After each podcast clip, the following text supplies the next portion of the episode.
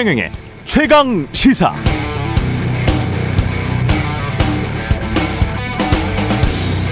(2016년 10월) 아제르바이잔으로 향하는 교황의 전용 비행기 기자들이 동성애, 트랜스젠더 등에 대한 로마 교황청의 입장을 물어보자 프란치스코 교황은 이렇게 답변합니다. 그런 처지에 처한 사람이 예수님에게 다가갔다면 확실한 건 당신 동성애 자니까 저리 가시오 라고 예수님은 절대 그렇게 말하지는 않았을 것입니다. 이게 교황의 답변이었습니다. 뮤지컬 영화 위대한 쇼맨에는 This is me 이게 나야 라는 노래가 나오는데요. 가사가 이렇습니다. 난 어둠이 낯설지 않아. 사람들은 말하지. 차라리 도망치라고. 어느 누구도 있는 그대로의 널 사랑하지 않을 테니까. 하지만 난 그들이 날 부셔서 한 줌의 먼지로 만들게 두진 않을 거야. 이게 내 운명. 이게 바로 나니까. 최근 트랜스젠더 군인 변희수 전 하사가 숨진 채로 발견됐었습니다. 포용이 부족한 사회에서 인간이 얼마나 존엄하게 살 수 있을까? 갑자기 그런 생각을 했습니다. 한국은 아직 차별금지법도 제정되지 않았죠. 네, 안녕하십니까. 세상에 이익이 되는 방송 최경령의 최강시사 출발합니다. 저는 KBS 최경령 기자입니다.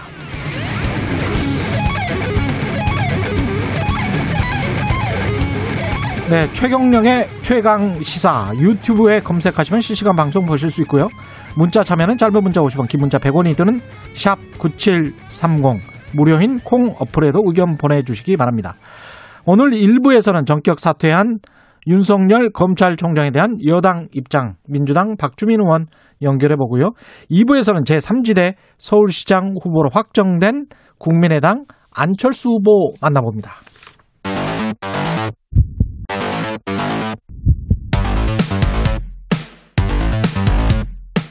오늘 아침 가장 뜨거운 뉴스 뉴스 unboxing 자 오늘 아침 가장 뜨거운 뉴스 뉴스 unboxing 시작합니다. 민동기 기자 김민아 시사평론가 나와 있습니다. 안녕하십니까? 안녕하십니까? 네 윤석열 총장 전격 사퇴라고 제가 말은 했습니다만 한 하루 이틀 전부터 뭔가 조짐은 보였습니다. 예. 그렇습니다. 그 우리가 여기서 얘기했던 국민일보 인터뷰 뭐 이런 데 보면은 예. 그날도 말씀드렸는데 현직 검찰총장으로서는 과도한 주장들이 있었어요. 예. 이그 여당 일각에서 추진하는 예, 이 중대범죄수사청 설치 그러니까 이 검찰의 수사권과 기소권을 이제 분리하는 문제에 대해서 음. 그냥 그거에 자기는 자기는 반대한다 이렇게 얘기하면 되는데 이것은 검찰이 권력을 겨냥한 수사를 하니까 그것을 못하게 하려고 완전히 이제 뭐 어, 길 없애버리는 것이다. 음. 어, 자기가 미워서 그러는 것 아니냐. 음. 어, 뭐 이런 얘기를 막 한 걸 볼때 예. 이게 현재 검찰총장으로서 할 수 없는 얘기이기 때문에 사퇴할 가능성이 있다 이렇게 생각을 했는데 그 다음 날 이제 또 정치적으로 민감한 이 대구에 가서 대구 음. 고검이나 이런 데 가서 또 어 뭐 열광적인 반응을 뭐 이끌어내고 예. 이런 이제 행보를 하니까 내 고향 아무래도 같다 이랬죠. 그렇죠. 예. 네, 뭐 실제 고향은 아닙니다만 아무튼 예. 뭐 거기서 고생을 많이 했다고 하니까 예. 그리고 나서 이제 바로 이제 좀 주변에 얘기가 나오기 시작했고 그게 이제 신문 일면에 막 실리면서 음. 아 이제 사퇴를 하는구나 이렇게 음. 우리가 생각하게 된 거죠. 예. 어제 오후 4시쯤에요. 예. 검찰 내부망에 사직 인사를 올렸다고 합니다. 예. A4 용지 7장 분량의 글이라고 하고요. 역시 중수청을 강하게 이제 반대하는 그런 입장을 피력을 했다라고 하는데 음. 제가 좀 인상적으로 봤던 거는 어제 퇴근을 하면서 대검 로비에 등장을 했거든요. 예. 마이크를 잡더라고요. 마이크를 어, 준비가 됐었던 모양입니다.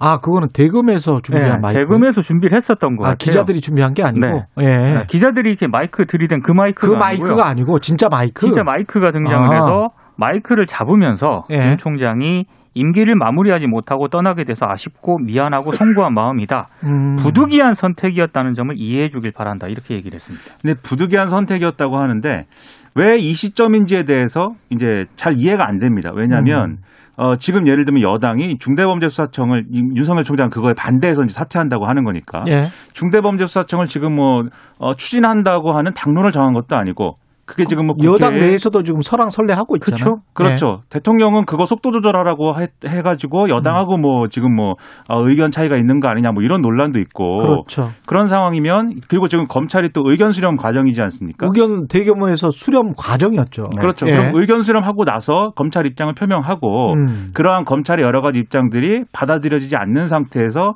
이 중대범죄수사청이 결국은 공식적으로 추진이 된다. 이런 음. 상황에서 이제 사퇴 사표를 던졌으면은 예. 아뭐 그 렇게 가는구나 싶을 텐데 그게 아니거든요. 그러다 보니까 이 시점이 왜 이 시점이냐 이런 의문이 들고 또 하나 제가 눈여겨 본 거는 이제 본인이 이제 그이 직을 내려놓는다라는 이제 입장 표명을 할때 예. 어, 보통 이제 그 중대범죄수사청에 반대해서 이 사퇴가 불가피하다라는 주장을 담으려면 음. 저 같으면 이런 논리일 것 같아요. 아, 그동안 어쨌든 여러 부족함이 있었지만 뭐 권력을 향한 수사 뭐 이런 것도 있었죠. 뭐 하여튼 최선을 다했는데 음. 어, 이렇게 상황이 됐으니 예, 좀 여러 가지로 걸림돌이 되는 것 같고 이렇게 제가 물러나는 것으로 하여서 검찰을 더 이상 아, 검찰 조직을 망가뜨리지 않았으면 좋겠다. 이런 내용이어야 이제 그 주장이 뒷받침이 될 텐데 음. 그게 아니라 본인이 뭘 하겠다라는 내용이 거의 전부거든요. 음. 그런 걸 볼 때 결국은 이제 정치로 갈 것이다. 예. 이 얘기로밖에 해석이 안 되는 거 아니냐 이런 생각이고 그 정치적 일정을 고려했을 때에야 이 사퇴 시점이 좀 이해가 되는 측면이 있다 이렇게 좀 생각이 됩니다. 한 1년 정도는 대선까지 남겨놔야 된다. 뭐 이런 생각일까요? 최강욱 열린민주당 대표 같은 경우는 자신의 SNS에 현직 검사나 법관이 공직선거 후보 출마하는 그 시한 있잖아요. 그게 이제 90일 전까지였는데 이거를 1년 전까지로 바꾸는 변경하는 법안을 본인이 했었죠. 발의를 했잖아요. 예. 그래서 그런 것 아닌가라는 이야기를 하던데. 뭐 예. 일부 언론들도 그거를 하나의 요인으로 해석을 하고 있기는 하던데요. 음. 근데 사실 언론들의 관심은 그 앞으로 윤 총장이 어떻게 할 것인가. 예. 어제부터 이거를 굉장히 좀 많은 언론들이 관심을 가졌고 실제로요. 예. 흔히 말해서 그 정보지라고 하는 데 있지 않습니까? 찌라시. 찌라시. 예. 예. 찌라시가 어제 굉장히 또 기자들 사이에서 돌았습니다.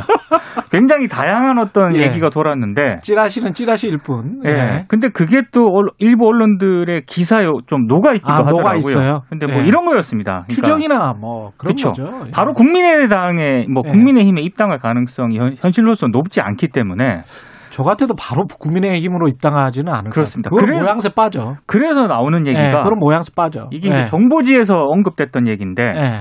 아, 안철수 대표가 음. 만약에 야권 단일 후보로 서울시장에 당선이 되면 음. 윤 총장이 국민의힘이 아니라 예. 제3지대에서 새로운 세력을 만들어 가지고요. 저도 그거 봤어요. 예. 예. 그래서 안철수 대표가 킹메이커로서 야권 재편을 주도하지 않겠느냐. 그래서 지금 시점에서 사퇴를 한 것이다라는 어떤 정보지가 좀 돌기도 했었죠. 근데 아까 말씀하신 그 최강욱 대표 발의 준비한 뭐 그 법안의 경우에는 음. 그걸 통과시키면 이제 소급 적용이 되는 거냐 이것도 좀 의문인 부분이 있고 해서 맞아요. 예. 그래서 뭐 그게 결정적이다라고까지는 얘기할 수 없을 것 같고 음. 지금 말씀하신 대로 여러 가지 정치 일정을 고려해서 이제 최적의 시기를 택한 것이겠죠. 그래서 뭐 예. 재보선에 나름대로 영향도 미치고 그 재보선에 영향을 미친 걸 이제 좀 갖고서는 이후에 이제 본격적인 정치 행보를 할 때 그걸 그렇지. 동력으로 쓰기 위한 뭐 여러 가지 포석일 텐데 어. 근데 저는 뭐 여러 차례 말씀드렸지만 윤석열 총장이 이렇게까지 했으면 음.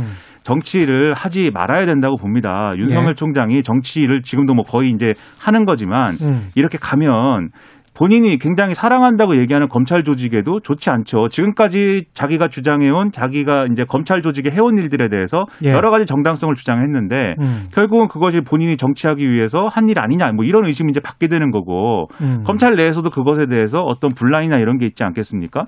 그리고 지금 이렇게 가면 지금의 어떤 정부 여당도 윤석열 총장이 이렇게 나오니까 이제 다들 거봐라 하는 거거든요. 그렇죠. 거봐라 윤석열 총장 저렇게 하는 거 아니냐? 음. 그러면 더더욱 뭔가 검찰 원래 개혁을 정치하려고 그랬었어. 그렇죠. 뭐 이런 거죠. 그렇죠. 예. 그럼 더더욱 검찰 개혁을 주장하는 일종의 이제 강경한 목소리에 힘이 실릴 것이고 음. 그렇게 되는 상황이 또 윤석열 총장에 좋은 거냐? 그렇지도 않을 거고요. 그리고 이제 야당이 윤석열 바람에 이제 막 올라타려고 하고 뭐 이렇게 계속 할 건데 음. 결국은 그게 계속 진행이 되면 이 나라 대한민국 정치라는 게 검찰이냐 아니냐에 이 정계 개편이 올 수도 있는 거예요. 그러면 그게 누구에게 도움이 되는 것이며 이 그렇죠. 대한민국 정치가 어디로 가겠습니까? 예. 그제 생각에는 제가 이제 개인적으로 평론가 입장에서 볼 때는 음. 별로 윤석열 총장은 정치적으로 소질이 있는 캐릭터도 아니기 때문에 반- 뭔가에 반대한다는 차원에서 그쳐야지 정치를 하면 예. 제가 볼 때는 너무 이 우리 사회에 막심한 손해라고 봅니다. 그 어제 몇몇 기자들하고 이제 그 저기 네. 사람들하고 얘기를 했는데 예. 가장 큰 피해자가 오세훈 전 서울시장이다. 그냥 하필 어제 저 확정이 돼 사실은 말이죠. 그 어제 예. 저 방송 그 이야기 해야 되는데 네, 방송사 메인 뉴스하고 예. 오늘 아침 신문 일면에 예. 예. 오세훈 전 시장이 등장을 해야 되는데 예. 지금 완전히 지금 밀려났거든요. 그, 뭐 그런 얘기를 하시는 분들도 있더라고요. 예, 그러니까 그 시점 자체가 오 전 시장이 참 오세훈 후보가 안타깝게 됐습니다. 사법농단과 관련해서 최초로 저항했던 이탄희 판사랄지 이주, 이수민 전 판사랄지 이런 분들 나중에 국회의원 됐잖아요. 네. 민주당으로 국회의원 됐는데 그때 정욱도 부장판사가 그 사법부 내부 게시판에 이런 글을 올렸어요. 판사가 정치성을 억제하지 않을 때 에, 어떤 그 오늘의 양승태 대법원에 예? 그런 사태가 다시 온다. 음. 사법 개혁을 원하지만 법복 정, 정치인의 손을 빌려서 이루어지는 개혁은 원치 않는다. 이게 당시에 음. 이런 상황이거든요. 그래서 이제 언론도 이런 걸로 가지고 비판을 했단 말이죠. 네. 왜 사법개혁에 저항했으면 계속 그냥 사법부에 있으면서 또 사법부를 키워 나가야지. 나가서 정치하냐. 음. 근데 이제 똑같은 제가 보기에는 상황인데 그렇게 이런 많은 비판은 나오지는 않는 것 같습니다. 이거 관련해서는. 일단 예. 뭐 보수 언론들은 예. 네, 굉장히 굉장히 그 기뻐하면서도 한편으로는 예. 아쉬워하는 것도 있는 것 같아요. 계속 예. 검찰총장으로서 음. 정권을 향한 수사나 이런 것들을 또 지켜줬어야 되는데 예. 그러지 않은 거에 대해서 뭐 일각에서는 무책임한 거 아니냐 검찰 내에서 이런 주장이 나오고 있어서 예. 그런 목소리는 좀 전하고 있는데 지금 말씀하신 이제 정치로 가는 거에 대한 근본적인 의문이나 이런 것들은 제기하는 목소리가 많이는 없는 것 같습니다. 홍준표 의원이 예. 굉장히 강하게 비판을 했습니다. 예. 무책임하다. 네. 무책임하다. 네. 홍준표 전 의원은 본인이 나와야 되는 거전 의원? 아니고 전 의원 아닙니다. 현 아, 아, 의원입니다. 어, 현 무소속입니다. 의원이죠. 아. 무소속. 네. 아, 홍준표 의원은 본인이 나와야 되니까 또 그렇게 말씀하시겠죠. 예. 국민의힘은 말씀하셨지만 오세훈 서울시장 후보, 그 다음에 박형준 부산시장 국민의힘 후보 확정이 됐습니다. 예. 원래 그 기자들 예- 예상은 음, 박빙으로 나경원 후보가 이기지 않겠느냐 음. 이렇게 예상을 하시는 기자들도 있었는데 예. 어제 약간 이변이라는 그런 평가도 있는 것 같습니다. 왜냐하면 나경원 후보가 1차 경선 때 1위로 통과했잖아요. 예. 그래서 아무리 그 뭐 여성 가산점 일단까지 포함을 해서 박빙으로 이기지 않겠느냐라는 평가가 있었는데 음. 결과는 결과는 일단 오세훈 후보가 일단 승리를 했고요. 예. 어, 굉장히 예상보다는 격차가 좀 크다는 그런 평가도 있습니다. 어. 네, 41.64%거든요. 예. 나경원 전 의원이 36.31%이기 때문에 생각했던 것보다는 격차가 있었다라는 그런 평가가 있고요. 그러네. 아, 예. 그리고 지금 그럼 왜 이렇게 오세훈 후보가 약간의 이변을 여- 연출을 했느냐? 음. 강성 보수 이미지가 결국에는 나경원 이미 의- 전 후보, 나경원 음. 후보의 강성 이미지가 불식을 못 시켰다. 그리고 그 요즘 그 선거나 경선에서 가장 큰 변수가 아, 좀 이 지지하는 것보다는 그 부정적인 그런 이미지 있지 않습니까? 예. 예, 이게 더 결정적이었다는 그런 평가가 평가를 전문가들이 많이 하거든요. 음. 그게 굉장히 강했다라는 그런 평가도 있습니다. 음. 본인이 될지를 오세훈 후보도 몰랐던 것 같아요. 어제 예, 울먹하더라고요. 네, 눈물 흘리고 그래서 사실 윤석열 총장한테 아, 이렇게 좀 언론의 관심사에서 좀 밀린 거에 대해서 크게 아쉬워하지 않아도 됩니다. 어쨌든 됐으니까. 그렇죠. 네, 그게 큰 기쁨이니까. 그 다음에 이제 뭐 안철수 후보와의 또 단일화가 남아 있으니까요. 그렇죠. 그렇죠. 예. 근데 이게 또 오세훈 후보가 왜 됐느냐 이거에 대한 분석이 분분한데 중요한데 그 하나 중요하게 봐야 될 게 안철수 후보하고 이제 단일화를 해야 되는데 음. 나경원 후보가 되는 경우와 오세훈 후보가 되는 경우 둘 중에 누가 더 안철수 후보와의 단일화를 매끄럽게 할 것이냐에 대해서도 사실은 좀 판단이 있었을 거예요. 이제 그 여론조사에 응하는 사람들이. 예. 왜냐하면 안철수 대표 지지층도 이 여론조사에 끼어 있거든요. 왜냐하면 어. 국민의힘 지지층만 여론조사 에 답을 한 게 아니라 모든 이제 일반 시민이죠. 그렇죠. 다 네. 대답을 한 것이기 때문에 안철수 대표가 됐으면 좋겠다라는 사람들도 전략적으로 이제 오세훈 후보 지지한다라고 답을 했을 수도 있고 음. 이런 상황인데 어쨌든 오세훈 후보가 계속 경선 과정에서 안철수 후보와의 단일화를 좀 더 잘할 수 있다는 것을 내세운 것이 사실입니다. 심지어 정치적으로 합의할 수도 있다 이렇게 얘기했거든요. 정치적으로 음. 합의라는 것은 경선을 뭐 여론조사를 해가지고 누가 더 높게 나올 것이냐를 막 경쟁을 하는 게 아니라 그렇죠. 어쨌든 통 크게 당신은 어. 서울시장 하시고 나는 대권 가겠습니다. 이렇게 합의할 수 있다는 여지를 남겨놓은 거기 때문에 그게 아무래도- 단일화 수도 있겠습니다. 김은 식 비전 전략 실장이 네. 이야기했던 예. 그렇죠. 그래서 그런 음. 좀 매끄러운 단일화가 가능할 것이다라는 기대가 이제 있을 거고요. 그렇다고 해서 뭐 당장 뭐 양보가 이루어지거나 이러, 그러진 않겠죠. 아마 남은 기간 동안에 오세훈 후보가 최대한 이제 지지율을 끌어올리는 여러 가지 캠페인을 좀 진행을 할 것이고 음. 그걸 가지고 이제 단일화를 할 것인데 지금 쟁점은 뭐 예를 들면 예. 여론조사 문항을 뭐 경쟁력을 물을 것이냐, 적합도를 물을 것이냐, 예. 그리고 이 출마할 때 기호 2번으로 출마할 거냐, 뭐 4번으로 출마할 것이냐, 그렇죠. 그리고 여 론조사만 할 것이냐, 거기에 선거인단 투표를 붙일 것이냐, 음. 그리고 재보선 이후에 안철수 대표가 에, 통합이나 이런 것들을 약속한 상태로 선거를 할 것이냐, 이런 여러 가지 쟁점들이 있습니다. 아. 아마 이런 것들이 테이블 위에서 뭐는 받고 뭐는 거부하는 형태로 이렇게 좀 하나의 안으로 만들어질 가능성이 지금 크다 이렇게 좀 생각이 됩니다. 그러네요. 백신 이야기 잠깐 하고 넘어가죠. 문재인 대통령이 4월 초에 아스트라제네카 백신을 맞는 것으로 지금 확정된 거죠? 그러니까 G7 정상회의가 6월 11일부터 13일 영국에서 열리거든요. 예. 이게 비대면이 아니라 아, 대면 맞나요? 형식으로 열릴 가능성도 아. 있기 때문에 여기에 참석을 하기 위해서면 접종을 받아야 됩니다. 아, 예, 그런 측면 때문에 어, 여러 가지 일정 등을 감안하면 왜냐하면 아스트라제네카 백신 같은 경우에는 8주 간격을 두고 두 번 맞아야 되지 않습니까? 예. 그런 것까지 감안을 했을 때 그러네요. 이달 말 아니면 다음 달 초에 이제 백신 접종을 맞아야 되는데요. 음. 일단 아스트라제네카 백신을 맞겠다라고 청와대가 입장을 밝혔고요. 그런 일정과 함께 워낙에 요즘 그 백신에 대한 불안감이 계속 나오고 있지 않습니까? 그렇죠. 런 네. 불안감을 좀 불식시키려는 그런 의도도 있는 것 같습니다. 어제 그 미디어 관련된 기자들도 그렇고 뭐 기자 협회에서 나섰었나요? 그 관련해서 백신 그 다음에 이 코로나 19를 너무 정치화시킨다. 기자들이 언론 언론사들이 그런 어떤 토론회가 있었던 것 같더라고요.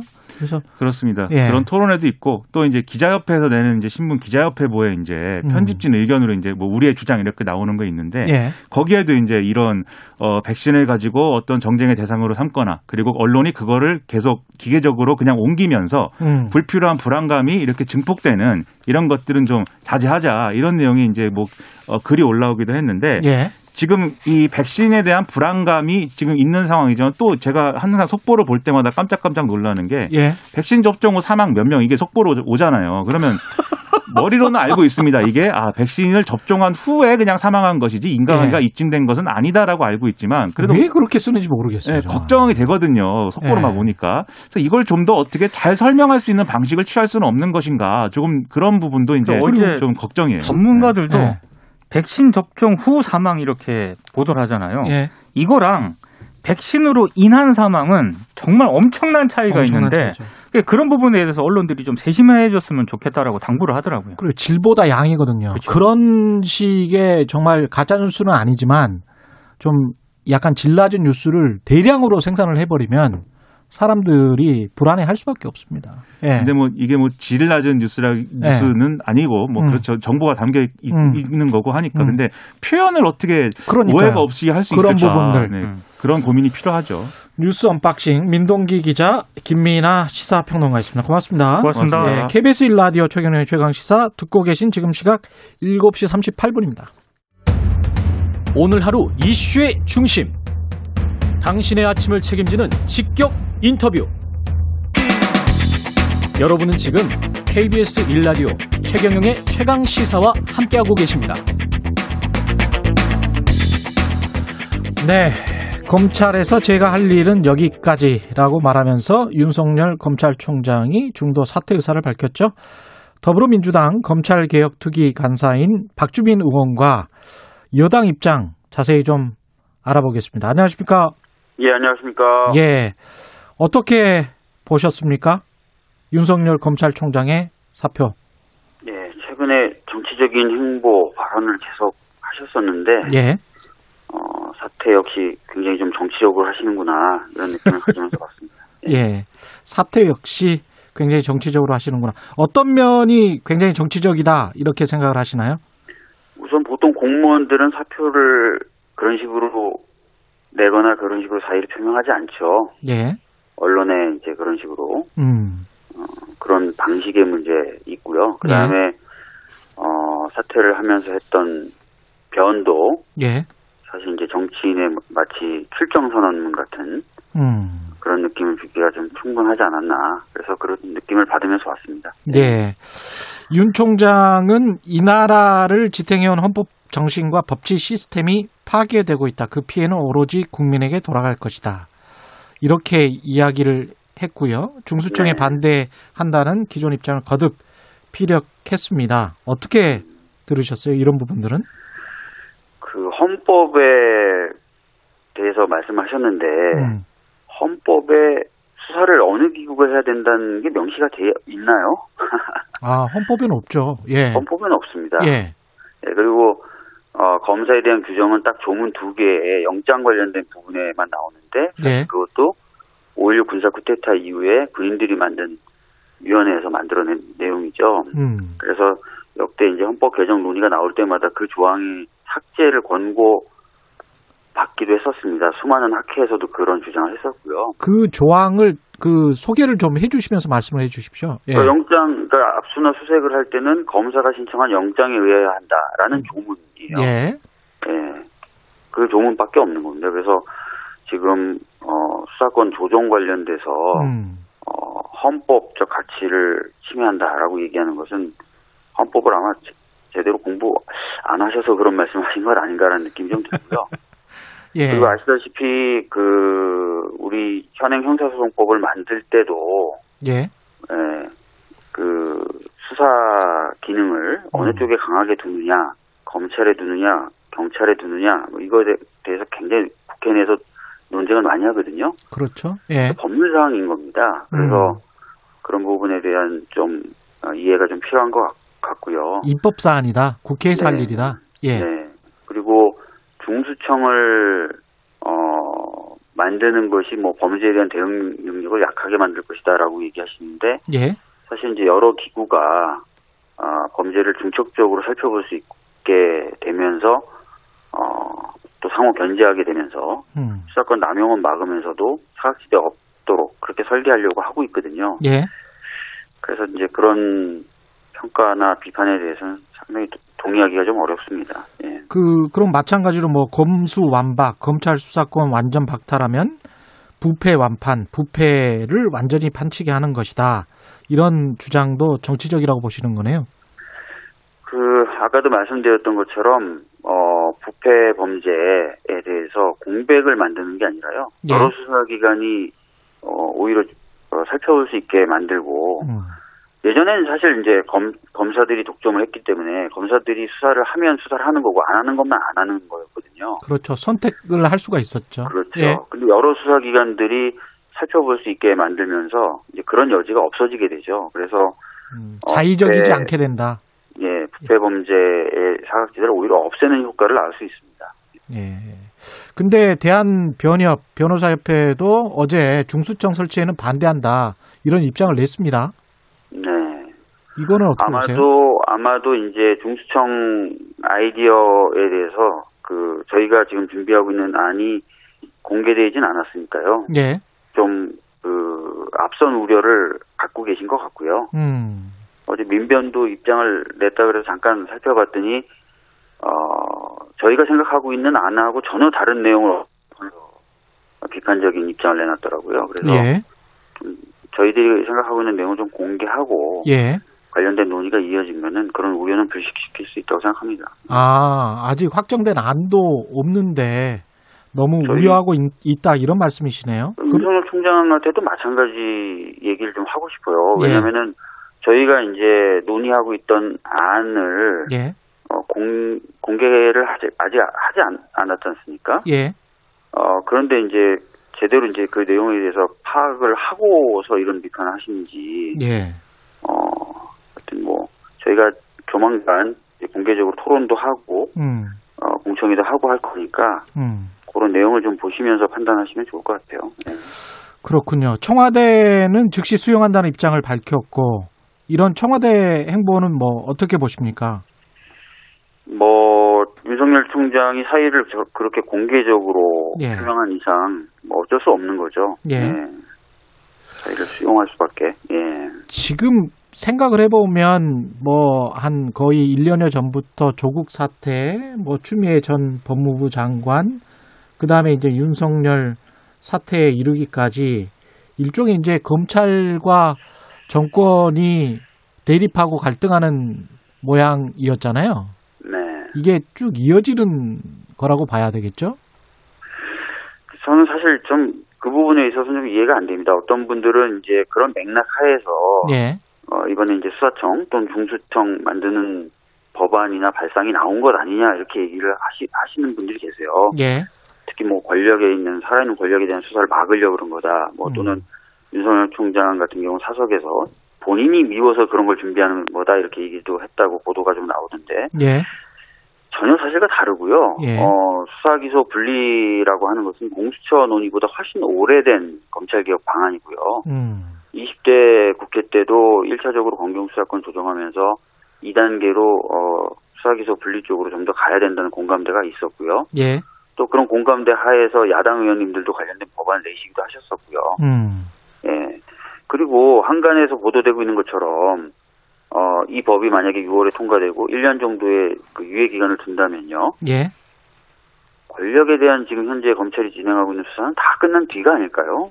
음, 그리고 윤석열 총장이 임기를 채운다 그래도 임기를 마친 한참 뒤가 아닐까요? 그래서 예, 뭐, 뭐, 권력에 대한 수사를 막기 위한 것이다. 또는 윤석열 총장을 미워서 그런 것이다.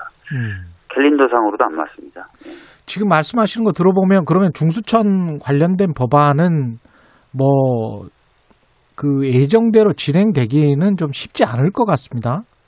어, 아닙니다. 저희가, 어, 여러 의견들을 좀 더 들으면서, 예. 어, 이- 차분하게 내용을 준비하는 것에는 변함이 없습니다. 그러면 어떻게 예상을 하세요, 일정을? 지금, 뭐, 다른 언론과 예, 말씀드리면서도 좀 말씀을 드렸는데, 예. 지금 그 중수청 법안 자체에 대한 1차적 성화는 끝났고요. 예. 그거와 관련된 당내 의견 수렴 절차를 좀 거쳐야 될 것 같고요. 예. 그다음에 이제 중요한 법이다 보니까 전문가들과의 공청회 이런 음. 절차들을 좀 거쳐야 됩니다. 예. 그리고 이제 중수청과 관련된 뭐 검찰청법이나 또는 형사소송법 개정안도 있겠죠. 그런 예. 부분도 이제 그런 비슷한 경로를 거쳐서 토론하고 다루는 작업들을 거쳐야 되겠죠. 음. 그래서 요 과정이 얼마나 좀 시간을 소요할지 제가 장담을 못 하겠어서 그러면 어. 가을 넘어갈 수도 있겠습니다. 그렇게까지 걸릴 것 같진 않고요. 그래요? 예. 아. 최대한 빨리 해야죠. 예. 근데 이제 가을이 되면 9월 정도 되면 전당대회도 해야 되고 그다음에 다음 대통령 선거가 있기 때문에 네. 법안 자체가 넘어갈 가능성도 있지 않나요? 다음 대통령에게? 음, 뭐 선거 있고 이런 건 맞습니다만 예. 그런 과정에서도 국회는 일을 하거든요. 예. 그런 부분까지 고려하실 필요는 없을 것 같습니다. 아, 대통령 선거 일정이나 이런 것까지는 고려할 필요 없다. 네. 그래서 지금 말씀하시는 거 들어보니까 한 여름 정도까지는 그 법안을 제출해서 통과를 시킬 생각이신 것 같은데요? 그렇게 음, 저희가 예, 생각하고 있는 게 원래는 이제 3월에 발의하고 6월 통과 아니었겠습니까? 예, 그러니까 그 거기서 크게 뭐 이렇게 벗어나거나 그러진 않을 것 같아요. 예. 일단 윤석열 총장의 사퇴 그 이- 이전 이후 행보 보면 정치 참여 선언이다. 이렇게 이제 여당에서는 받아들이고 있습니까? 음, 실제로 그렇게 평가를 하는 분들이 많고요. 예. 어, 저도 좀 그렇게 평가를 하는 편입니다. 예. 거기에 관해서는 어떻게 보세요? 비판적으로 보십니까? 어떻게 보십니까? 사실 이제 검찰이 정치적으로 중립적일 필요가 있지 않습니까? 예. 어, 그런데 이제 총장 재임 시절에도 정치적 행보다라고 오해받을 만한 또는 그렇게 평가받을 만한 행보를 많이 하셨고 어제 사실 사태의 변도 들어보면은 이 정치인의 마치 출정 선언문 같은 느낌을 주고요. 예. 그 다음에 이제 이후에 또 본격적으로 정치 행보를 하게 된다면 어, 검찰에 대한 정치적 중립성 뭐 이런 음. 부분에 있어서 많은 타격을 주겠죠. 음. 국민의힘은 힘을 합치겠다, 응원하겠다 이런 분위기도 있고 안철수 국민의당 대표는 정권 교체 원동력이 될 것이다 이런 응원의 글을 남겼는데요. 어떻게 보십니까? 검찰총장의 어떤 정치적 행보에 힘을 보- 보태겠다라고 얘기하는 것이 음, 과연 정치적으로 좋은지 음, 그 부분을 좀 더 생각해 봐주셨으면 좋겠고요. 예, 향후에 그 사회 운영 시스템이나 이런 데 미치는 영향에 대해서도 고민을 좀 해보셔야 될 거예요. 예. 음. 윤 총장이 기존 정당 국민의힘 쪽으로 가지 않고 제 3지대를 할 가능성은 어떻게 보세요? 글쎄요, 뭐 거기까지 뭐 제가 뭐 깊게 생각해 보진 않았는데요. 예, 많은 분들이 이제 국민의힘 쪽으로 바로 가기는 어려울 것이다. 음, 그러니까 제 3지대에서 출발을 해서 어 좀 합쳐나가는 방식으로 가지 않을까 이렇게 전망들을 하고 계시더라고요. 예. 근데 그럴 역량이나 힘 이게 있을까요? 지지율이 무엇보다 관건이겠죠. 음, 아무래도 그렇겠죠. 예. 나온 다음에 그 직후의 지지율이 어떻게 되는지가 굉장히 큰 관건일 것 같은데 정부 입장에서는 차기 총장이 누가 돼야 되느냐 거- 검찰총장 이것도 문제겠습니다. 네, 뭐, 뭐, 당연히 이제 총장이 사의를 표명하고 그게 수리가 됐으니까요. 예. 이후 신임 총장 인선 과정에 들어가게 되겠죠. 어, 법에 따라서 이제 총장 후보 추천위원회가 구성될 거고, 거기서 논의해서 이제 총장 후보를 추천하는 절차가 진행될 겁니다. 어떤 인물이 돼야 되겠다 이런 말씀은 좀 안 해주시겠습니까? 글쎄요, 뭐, 아무래도 그 검찰의 정치적 중립성이나 이런 부분을 좀 어, 유지할 수 있는 그런 분, 그러면서도 검찰권 남용이나 이런 부분에 대해서는 제대로 통제하실 수 있는 분, 그리고 검찰권 남용. 예. 예, 검찰 개혁이라고 하는 시대적 흐름에 음. 검찰의 자기 조직의 이익만 좀 고민하면서 그건 안 된다라고만 얘기하시는 분들 분은 좀 아닌 분, 예.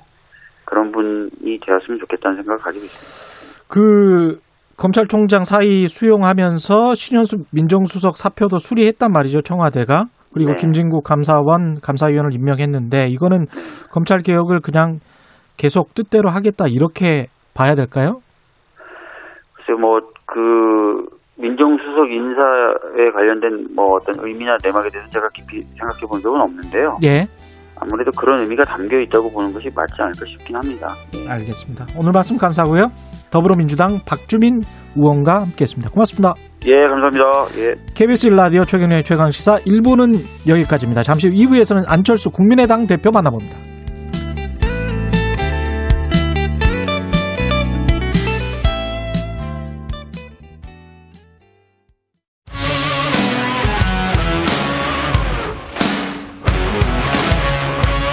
오늘 하루 이슈의 중심 최경영의 최강 시사 네, 4.7 재보궐선거를 앞두고 서울시장 후보들 만나보고 있습니다. 오늘은 제3지대 단일 후보로 확정된 안철수 국민의당 대표와 재보궐선거 쟁점 윤 총장, 윤석열 검찰총장 사퇴에 대한 입장까지 여러 현안들 이야기 나눠보도록 하겠습니다. 안녕하십니까? 네, 안녕하십니까. 예, 후보님 일단 3지대 단일 후보 되신 거 축하드리고요. 네, 감사합니다. 예. 어제 후보 확정된 국민의힘 오세훈 후보와는 전화 통화를 하셨죠? 네, 네. 어떤 말들이 오갔습니까? 인사하고 어, 조만간에 만나자고 이야기했습니다. 예. 근데 이제 앞으로 이제 단일화 방식이랄지 그 내용에 관해서는 좀 이야기를 많이 하실 것 같은데 아, 최경래 최강 시사 김근식 국민의힘 비전 전략실장이 한번 나왔었어요. 네, 그래서 뭐라고 했냐면 후보 등록일인 18, 19일까지 최대한 시간을 차분하게 활용하면서 야당에 주어진 아름다운 시간을 보내겠다. 뭐 그러면서 컨벤션 효과도 좀 일으키기 위해서는 경선 인단도 뭐 참여하는 그런 방식의 어떤 그 단일화 과정이 돼야 된다. 이렇게 이야기를 했거든요. 네. 예, 뭐, 여론조사만으로는 안 된다. 뭐 이런 이야기인 것 같습니다. 어, 후보 등록일까지 어, 차분하게 서로 논의하고 그리고 그 기간을 잘 활용하자는 어, 그 취지는 저와 같습니다. 예, 어, 그런데 그 경선 뭐 동원 방식 이런 이야기를 하는 것 같은데요. 예, 이렇게 코로나 전국에 그리고 또 어, 야권 지지자분들이 가장 중요하게 생각하는 것이 어, 이길 수 있는 후보를 뽑는 어, 최선의 방법을 찾는 것 아니겠습니까? 예, 그래서 만약에 뭐 거기에 대해서 좀 어, 불공정하다고 그렇게 어, 지지자분들이 느끼신다면 야권 지지자분들이 어, 실망을 하실 거고요. 예. 후보가 승복해도 어, 지지자가 승복하지 않고 떨어져 나갈 우려가 있습니다. 어, 어, 그래서 정말 어, 이 이길 수 있는 후보를 찾는 최선의 방법이 제일 중요하겠습니다. 그 최선의 방법은 100% 여론조사라고 생각을 하십니까? 어, 지금으로선 그 방법이 어, 최선의 방법 아니겠습니까? 그리고 예. 또 어, 저도 금태섭 전 의원과 100% 여론조사를 했었고 예. 어, 국민의 힘도 100% 여론조사를 했습니다. 음, 어, 그러면 뭐 같은 방법을 쓰는 게 또 너무나 뭐 당연하고 순리에 맞고 상식적인 것 아닌가 싶습니다.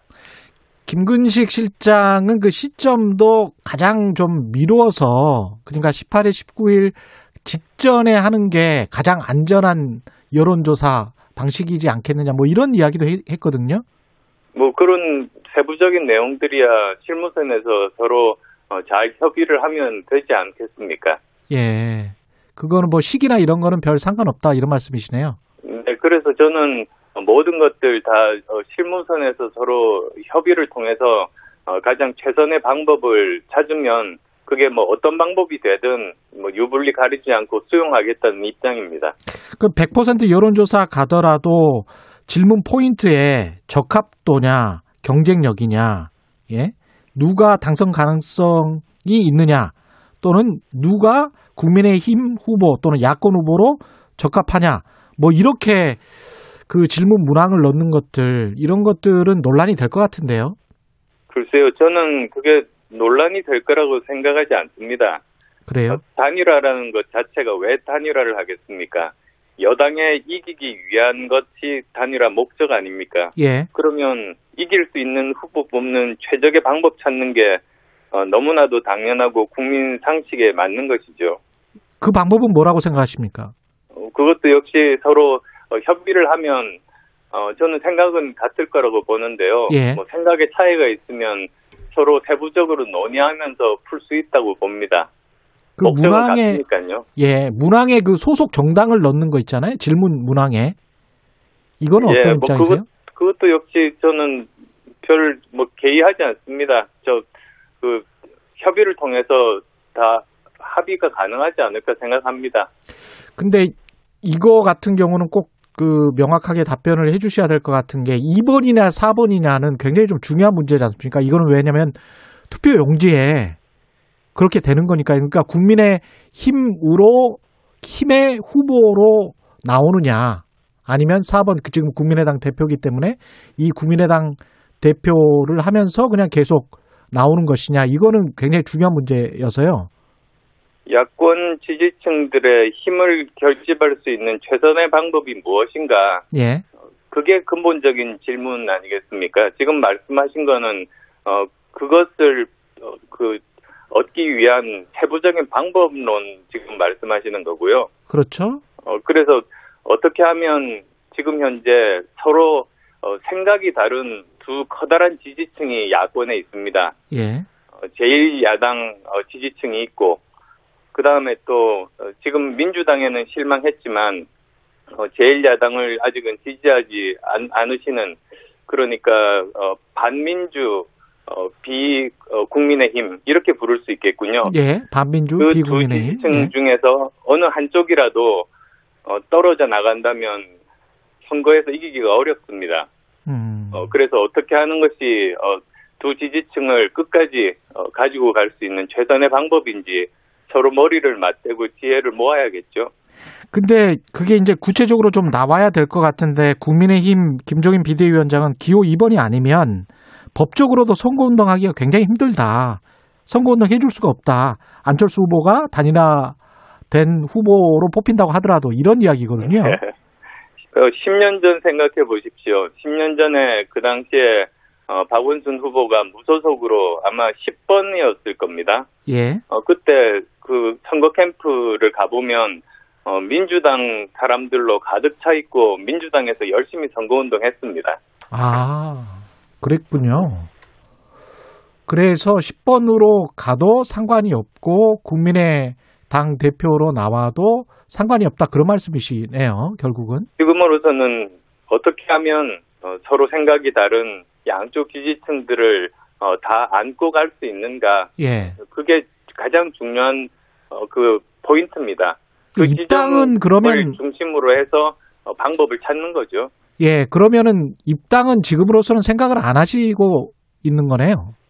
어, 입당하라는 말은 저보고 탈당하라는 말씀 아니신가요? 그렇죠. 그러니까 탈당은 못 한다. 예.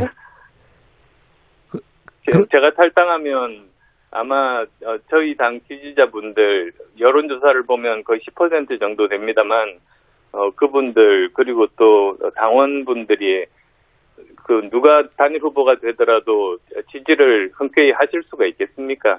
아, 어, 서로 시너지가 나는 방법을 찾아야죠. 아, 그러네요. 입당은 입당은 탈당을 전제로 하는 것이니까 또 그렇 그렇게 들어 듣고 보니까 또 그렇습니다. 그러면은 최종 단일화는 시한은 언제까지로 생각하고 계세요? 어, 18, 19일이 후보 등록일입니다. 예. 어, 그래서 어, 후보 등록은 단일 후보로 하는 것이 어, 그게 상식에 맞고 어, 순리라고 생각합니다. 음, 그렇습니다. 만약에 최악의 경우에 단일화가 안 되면 형식이나 어떤 문제 때문에 그러면 그대로 완주하실 생각이십니까? 저는 단일화 반드시 될 거라고 봅니다. 어, 그건 어, 정말 저 시대 정신이라고까지 저는 어, 표현을 한 적이 있습니다만 예, 이번에는 야권은 반드시 단일화를 해야 한다. 예. 그래서 서울시장 선거에서 야권이 이겨야만 내년 대선에서도 정권 교체가 가능하다는 게 어, 야권 지지자들과 많은 국민들의 열망입니다. 그걸 거스르는 사람은 앞으로 정치를 할 수 없을 겁니다. 그러면 국민의힘에서 그래도 굳이 2번 아니면 안 되겠다라고 계속 주장을 해서 만약에 협상이 결렬, 결렬된다면 어, 야권 단일 후보를 위해서 사퇴하실 용의도 있으신가요? 지난번처럼 이렇게 손을 또 들어주실 용의도 있으신가요? 어, 전혀 없습니다. 전혀 그리고 없으세요? 아. 그럴 가능성도 없습니다. 사실 이번에 오세훈 후보께서 선출이 되신 거를 보면서 예, 어쩌면 그 선출되신 가장 큰 이유가 어 저와 단일화하는 가능성이 훨씬 더 높다고 음. 판단하신 분들이 많아서 이런 결과가 나온 것이다라고 생각합니다. 비슷한 색깔이어서 예, 어떤 중도층을 충분히 공략할 수 있어서 그런 아, 말씀이신가요? 그리고 또 아, 네. 합리적인 분으로 저는 알고 있습니다. 아, 어, 이야기가 통하는 분으로 알고 있습니다. 오세훈 후보의 강점은 뭐라고 보십니까? 아무래도 어, 전직 시장으로서의 어, 경험이 있으신 분 아니겠습니까? 예, 예, 그게 뭐 가장 큰 강점이라고 생각하고요. 음, 어, 그런데 이제 그 이후로 10년이 흘렀습니다. 어, 그동안에 정부화 시대를 거쳐서 이제 4차 산업혁명 시대, 그리고 특히 지금은 코로나19 방역이 가장 큰 서울시의 현안입니다. 예, 그러면, 어, 누가 이런 일들을 제대로 해결을 할 수 있는 그런 능력을 가지고 있는가. 어, 그래서 저는 이번이, 어, 누가 이길 수 있는 후보인가라는 점뿐만 아니라, 어, 누가 도덕적이고 유능한 후보인가. 그 두 가지 점이 어, 야권 지지자분들의 선택의 중요한 지점들일 겁니다. 그러면 그렇군요. 저는 예, 어, 의사에 그리고 또 IT 전문가, 음. 벤처기업 경영자, 어, 교수, 어, 정치를 거치면서 어느 한 분야에서도 그 큰 그런 성과들을 못 낸 적이 없었습니다. 어, 그런 것들이 서울 시민들께 어, 신뢰를 드리리라고 확신합니다. 단일화 논의 테이블에서 만약에 에, 또다시 이제 서울시 공동 운영에 대한 어떤 어, 이야기가 나오고 그게 협의가 된다면 어떻게 하실 건가요? 그거는 어, 사실 그 이야기는 음. 제가 먼저 하고 예. 어, 그 다음에 저 오세훈 그 후보께서 화답하신 겁니다. 예. 어, 그러니까 저는 어, 범역 어, 범야권 연립 지방 정부를 구성하겠다 어, 그렇게 말씀을 드렸고요. 예. 그래서 정말 널리 인재를 구하고 적재적소에 기용을 해서 어, 서울시가 안고 있는 많은 문제들을 실제로 해결하겠다. 그렇게 되면 아 야권에서 책임을 맡으면 서울시가 이렇게 달라지는구나. 음. 그런 기대가 높아지지 않겠습니까? 예. 그것이 바로 어, 대선에서 야권을 또 택해서 정권 교체가 가능하게 할 그런 커다란 동력이 될 수 있다고 봅니다. 예. 야권에서는 지금 정권 심판론이 이번 선거의 핵심이다 이렇게 이야기를 하고 있는데요. 안 후보님께서도 같은 입장이시죠? 가장 먼저는 서울에 대한 부분 짚고 싶습니다. 예. 전임 시장이 어, 성범죄로 저렇게 불행한 최후를 맞이했지 않습니까? 예. 그리고 또 지난 10년간 서울이 정체됐습니다. 음. 지난 10년간 서울을 떠난 인구만 100만 명에 달합니다. 예. 사람들이 모이는 도시가 아니고 사람이 떠나는 도시고요. 경제 성장률 관점에서도 어, 그 코로나 이전에 벌써 전국 평균이 2.1%였는데 서울이 1.9%, 전국 평균보다도 성장률이 낮은 도시가 됐거든요. 예. 그러니까 이런 문제들을 해결하는 게 최우선이고요. 음. 어, 그리고 또 이번이 문재인 정권 마지막 평가할 수 있는 선거입니다. 예. 어, 다음이 바로 대선이니까요. 그래서 그렇죠. 예. 어, 문재인 정권이 지금까지 어, 여러 가지 문제들을 뭐 해결을 제대로 한 것이 없지 않습니까? 어, 백신도 제대로 구하지 못하고 그리고 뭐 일자리 전광판 만든다고 했는데 일자리 문제 뭐 제대로 해결 못하고 집값만은 자신 있다고 했는데 부동산 값 때문에 수많은 사람들이 고통을 받고 그런 것에 대해서 이번이 어, 국민들께서 이 평가를 할 수 있는 마지막 기회다. 어, 그런 의미를 가지고 있다고 봅니다. 예. 그런 비판과 더불어서 그래서 나는 어떻게 하겠다, 어떤 대안을 제시하겠다, 좀 구체적으로 공약까지 좀 말씀을 해 주십시오. 네, 저는 어, 여러 가지 공약들을 내세웠는데요. 예. 가장 중요한 게 저는 세 가지라고 봅니다. 우선 코로나19 방역을 제대로 하는 일이죠. 방역. 그래서 예. 어, 사회적 거리두기에 대해서 주먹구구식이고 어, 소상공인 자영업자분들이 굉장히 어, 고통을 받고 계신데 어, 서울형 사회적 거리두기 모델을 제시해서 어, 그 영업도 가능하면서도 어, 방역을 효과를 최대화할 수 있는 그런 방법을 어, 찾겠습니다. 음. 그리고 또 두 번째로는 부동산 문제입니다. 예. 그래서 어, 앞으로 어, 74만 6천 호를 어, 공급하겠다. 어, 그리고 규제에 대해서는 어, 서울시장이 국무회의에 참석할 수 있는 만큼 어, 적극적으로 의견, 어, 의견을 개진하겠다. 어, 그 말씀을 드렸고요. 74만 세 6천 번째로는- 원은 몇년 동안 74만 6천 원죠? 74만요. 제가 5년 공약이었습니다. 5년 동안. 5년 동안 74만 6천 호 공약을 했고요. 예. 어, 그리고 또 세 번째로는 어, 경제 전략, 어, V4 경제 전략이라고 저는 말씀을 드렸습니다만 예. 마치 제가 컴퓨터 바이러스를 V3 백신으로 어, 치료한 것처럼 지금 이렇게 퇴락하는 서울을 어, V4 경제 전략으로 살리겠다. 음. 어, 그래서 10군데의 융합 경제 혁신 지구를 지정하고 6군데의 tech city를 만들고 예. 그런 여러 가지 공약들을 했습니다. 이 부동산 같은 경우는 74만 6천 호가 5년 동안 가능하겠습니까? 현실성이? 어, 네, 그것에 대해서 저는 전문가들과 서울 시내 곳곳을 어, 사사치 살펴보고 어, 실현 가능한 것들을 뽑았습니다. 그래서 70만 호도 아니고 80만 호도 아니고 어, 74만 6천 호고요. 어, 거기에 대해서 한 경제 일간지에서 전문가 9분 중에 8분이 어, 후보들 공약 중에서 제 공약이 가장 어, 현실적이고 합리적이다. 어, 그렇게 평가해 주셨습니다. 이게 공공과 민간을 합한 숫자죠? 아, 그건 당연합니다. 예. 지금 현재 정부 부동산 그 정책의 가장 큰 문제가 어, 공공만 이 역할을 담당하겠다. 공공 위주로만 하겠다는 부동산 국가주의 때문입니다. 예. 그런데 아시겠습니다만 원래 공공과 민간이라는 게 어, 서로 상호 협력하면서 상호 보완적인 관계가 되어야지만 우리 사회 문제를 풀 수 있지 않습니까? 예. 그래서 뭐 주거 복지는 공공이 하고 재건축은 민간이 효율적으로 하고 또 재개발 같은 경우는 민간 합동이 가장 적절하다는 그런 생각을 가지고 음. 어, 계획을 세웠습니다. 어제 윤석열 검찰총장이 사의를 표명했고 바로 수리가 될 것 같은데요. 어떻게 보십니까? 어, 참 불행한 일입니다. 예.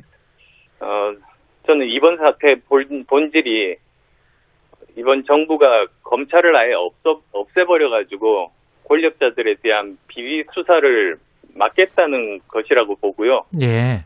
그 거기에 대해서 윤 총장께서 이 부당한 정권 폭력에 자신의 직을 걸고 민주주의 법치 지키려고 나서신 것으로 평가합니다. 이게 정계 진출을 위한 포석이다라고 비판적으로 보는 시각도 있습니다. 어, 거기에 대해서는 아직 뭐 그건 다 본인의 결심 아니시겠습니까? 예. 그런데 뭐 분명한 것은 어, 야권 지지자분들의 많은 기대가 이제 모여 있는 만큼 예. 앞으로 정치를 하시든 하시지 않든 어, 정권 교체에 힘을 보태 주시는 역할을 어, 하시면 좋겠다는 게 제 희망이고요. 그리고 또 지금 이 시점부터 우리나라의 그 헌법 정신, 법치, 국민 상식, 또 국가 근본에 관한 문제에 대해서 결코 물러설 수 없는 싸움이 시작된 것이 아닌가. 그리고 이런 생각에 많은 국민들께서 뜻을 같이 하신다고 생각합니다. 만약에 윤석열 총장이 어, 대통령 선거 캠프를 꾸린다면 합류할 의사가 있으세요? 뭐, 저, 가정의 가정의 가정이신 것 같은데요. 예. 어, 저는 우선 예. 이번에 야권 단일 후보가 되고, 예. 그리고 서울시장 선거에 승리하고, 예. 그 다음에 저는 서울시장은 이 선거에 관여할 수 없지 않습니까? 아, 그러네요. 예. 예, 그래서 캠프에 그, 뭐 서울시장에 떨어진다면 캠프에 나가실 거냐, 이렇게 물어보신 건 아닐 것 같고요. 아니요. 그러니까 가령 무슨 뭐 이제 그 서울시장 그 선거가 끝나고 나서 야권 발 정계 개편 이야기가 많이 나오잖아요. 그래서 어떤 이제 서울시장이 만약에 되신다고 하더라도 어떤 중추적인 역할을 맡아서 윤석열 총장과 힘을 합해서 제3지대의 어떤 정당을 키운달지 아니면 어, 국민의힘과 합당을 한달지 여러 가지 시나리오는 가능할 것 같거든요. 아마 제가 만약에 이번에 많은 국민들께서 지지해 주셔서 서울시장에 당선이 된다면 예. 어, 그 후에는 모든 시선은 서울시장이 아니라 어, 대선에 모두 다 갈 겁니다. 그렇겠죠. 그리고 거기에 대해서 어떻게 하면 어, 야권이 승리할 수 있을까에 모든 그런 치열한 고민들이 시작되고 어, 혁신적인 재편들이 이루어날 겁니다. 그런데 저는 야권이 분열될 거라고 생각하지는 않습니다. 아, 분열될 거라고는 생각하지 않는다는 말씀은 이거는 어떻게 받아들여야 될까요? 그러니까 하나의 정당으로 또는 한 후보가 나올 것이다. 그러니까 뭐 정당 형태야 제가 무슨 돗자리 깐 사람도 아니고 어떻게 알겠습니까만은 예. 혁신적인 재편을 통해서 어, 국민들이 야권에 대한 이미지가 좋아지게 하고 예. 어, 그리고 이 승리할 수 있는 최선의 방법들을 찾아가지 않을까. 그러니까 야권. 후보는 대통령 후보는 한 명만 나올 것이다. 이런 말씀이시네요. 예, 저는 그렇게 생각합니다. 그러면 만약에 그게 윤석열이라면 많이 도와주시겠습니까? 지지합니까? 어, 말씀드렸듯이 예. 제가 떨어지면 도와드려야 되고요. 그런데 저는 떨어질 거라고 생각하지 않으니까 예. 제 역할은 서울시장으로서 혁신적인 시정을 통해서 서울 시민들이 어, 체감하실 수 있게 해드리는 음. 겁니다. 그러면 아, 야권에 대한 신뢰가 생기고 그게 제가 대선을 돕는 길 아닌가 싶습니다. 윤석열 총장이 정치를 하는 거는 그러면 반대는 안 하시는 거네요. 지지하시는 거네요. 어, 그건, 어, 본인의 선택 아니겠습니까? 사실 예. 저도 어, 만 10년 전입니다만, 어, 고, 고민을 했었기 때문에 네. 그 고민의 크기가 고통이 얼마나 클 것인지에 대해서는 저- 저 나름대로 이해하고 있는 측면이 있습니다. 예. 그래서 어떤 선택을 하실지는 모르겠습니다만, 어, 제대로 정말 역할을 사명감을 가지고 해주실 거라고 생각합니다. 정치를 하시든 하시지 않든. 네, 알겠습니다. 오늘 말씀 감사합니다. 국민의당 안철수 서울시장 후보였습니다. 고맙습니다.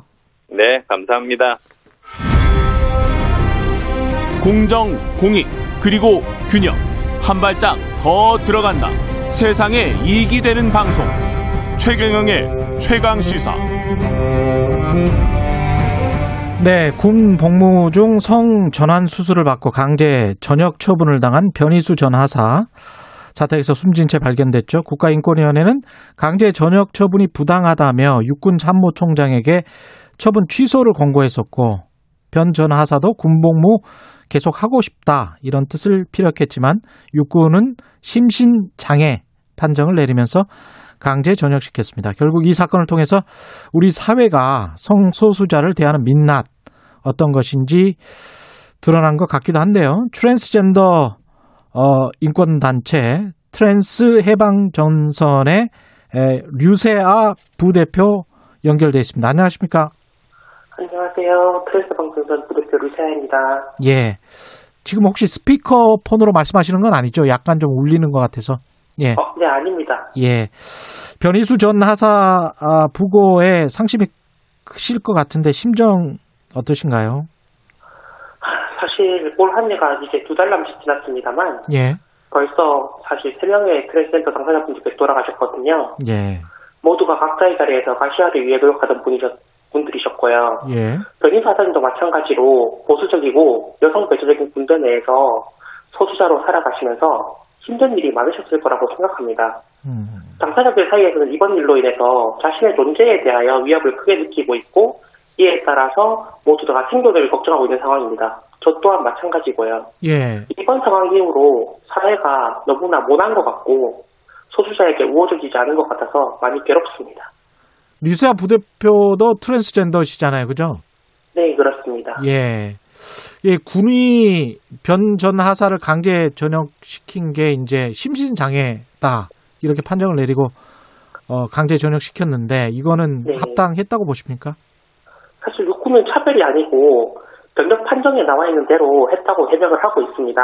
예. 그리고 엊그제 변호사님께서 돌아가시고 난 뒤에 민간인이 입장을 낼 필요가 없다라는 요지 발언이 기사로 나왔습니다. 예. 근데 변호사님을 민간인으로 맞는 것은 누구입니까? 바로 육군이지 않습니까? 음. 도대체 무엇이 심신장애인가요?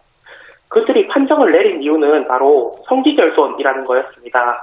그 말인즉 성기결손이라는 것이 심신장애란 건데 음. 사람의 심신이 성기에 달려 있다는 것은 처음 알 사실입니다. 성기능의 유무가 군에서 중요시하는 전투력과 무슨 상관이 있습니까? 성기가 없으면 총을 못 잡고 전차 조종을 못 합니까? 단적으로 강제징역 직전에 변 하사님께서 근무하시던 곳의 동료들은 임무 수행에 아무 문제가 없다고 말씀까지 하셨습니다. 예. 그렇다면 강제 징역 판결의 이유는 하나입니다. 성전환자이기 때문입니다. 우리나라는 지금 이런 상황이긴 하지만은 외국 같은 경우 한 20개국에서 어, 이미 트랜스젠더의 군 복무를 인정하고 있는 걸로 알고 있는데요. 네네. 예. 그 관련해서 좀 조사를 하신 게 있나요, 혹시? 사실 대부분의 유럽 국가라든지 미국 등등에 대해서 트랜스젠더의 군 복무를 허용하고 있고요. 예. 성별과 성기 의무는 복무 능력에 아무런 영향을 끼치지 않는다는 것이 그들의 판단이죠. 예. 지금 육군과 국방부는 선진 군대를 외치고 선진 병력을 외치면서 군대 내 소수자 차별은 왜 그대로 저지르는지 모르겠습니다. 음. 동성애를 한다고 해서 트랜스젠더라고 해서 그것이 전투력과 무슨 상관인지 도저히 모르겠습니다. 심지어 이번 사건 같은 경우는 헌법에 있는 직업 선택의 자유마저 침해하는 일입니다. 아, 문제는 예. 국민을 지키는 존재인데 국민을 성소수자 혐오로 살인한 것입니다. 군 복무 문제뿐만이 아니고 우리 사회 전반적으로 봤을 때도 성소수자를 대하는 어떤 인식 수준이 좀 문제가 될 것 같은데 본인이 직접 어, 당하신 경험도 있을 것 같습니다. 네, 사실 로밍의 수준은 갈수록 깊어지고 있고 예, 미디어에서도 소비하는 방식이 많이 바뀐 것 같습니다. 예, 그런데 이제 빛이 있으면 어둠도 있다고 음. 혐오의 그 강도 자체는 점점 더 심해지는 것 같습니다. 아 그렇군요. 이 차별금지법 관련해서 성별, 장애, 병력, 나이 뭐 이런 모든 영역을 포함해서 차별을 금지하도록 한 포괄적 차별금지법이 발의는 됐는데 네. 제정은 아직 안 됐습니다. 이 법에 대한 네. 생각은 어떠세요? 사실 차별금지법은 다른 말로 평등법이라고 하는데 예, 다시 말해 평등이 기본이 되는 법이거든요. 예, 헌법에 차별을 금지하는 조항이 있는데 이것을 세부적으로 나타낸 법령일 뿐이고 차별하지 말자는 서원적인 법에 대해서 반대하는 이유를 도저히 모르겠습니다. 저는. 음, 알겠습니다. 마지막으로 하고 싶으신 말 있을까요? 네, 사실 제가 재작년에 이 자리에 한번 인터뷰를 나온 적이 있었는데 예. 그때 외친 구호가 있었습니다. 그만 죽여라. 우리도 살고 싶다라고 외쳤습니다. 재작년에 근데 예. 네 거의 2년이 지난 지금까지 이 구호를 제가 외쳐야 될 줄은 몰랐습니다. 음. 성소수자이기 이전에 우리도 같은 시민이고 국민입니다.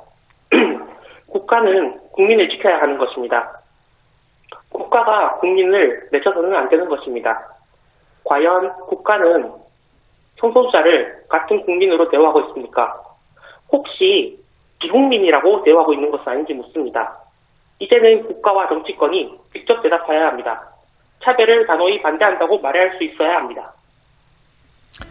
알겠습니다. 인터뷰 고맙습니다. 류세아 네. 트랜스 해방전선 부대표와 말씀 나눴습니다. 고맙습니다.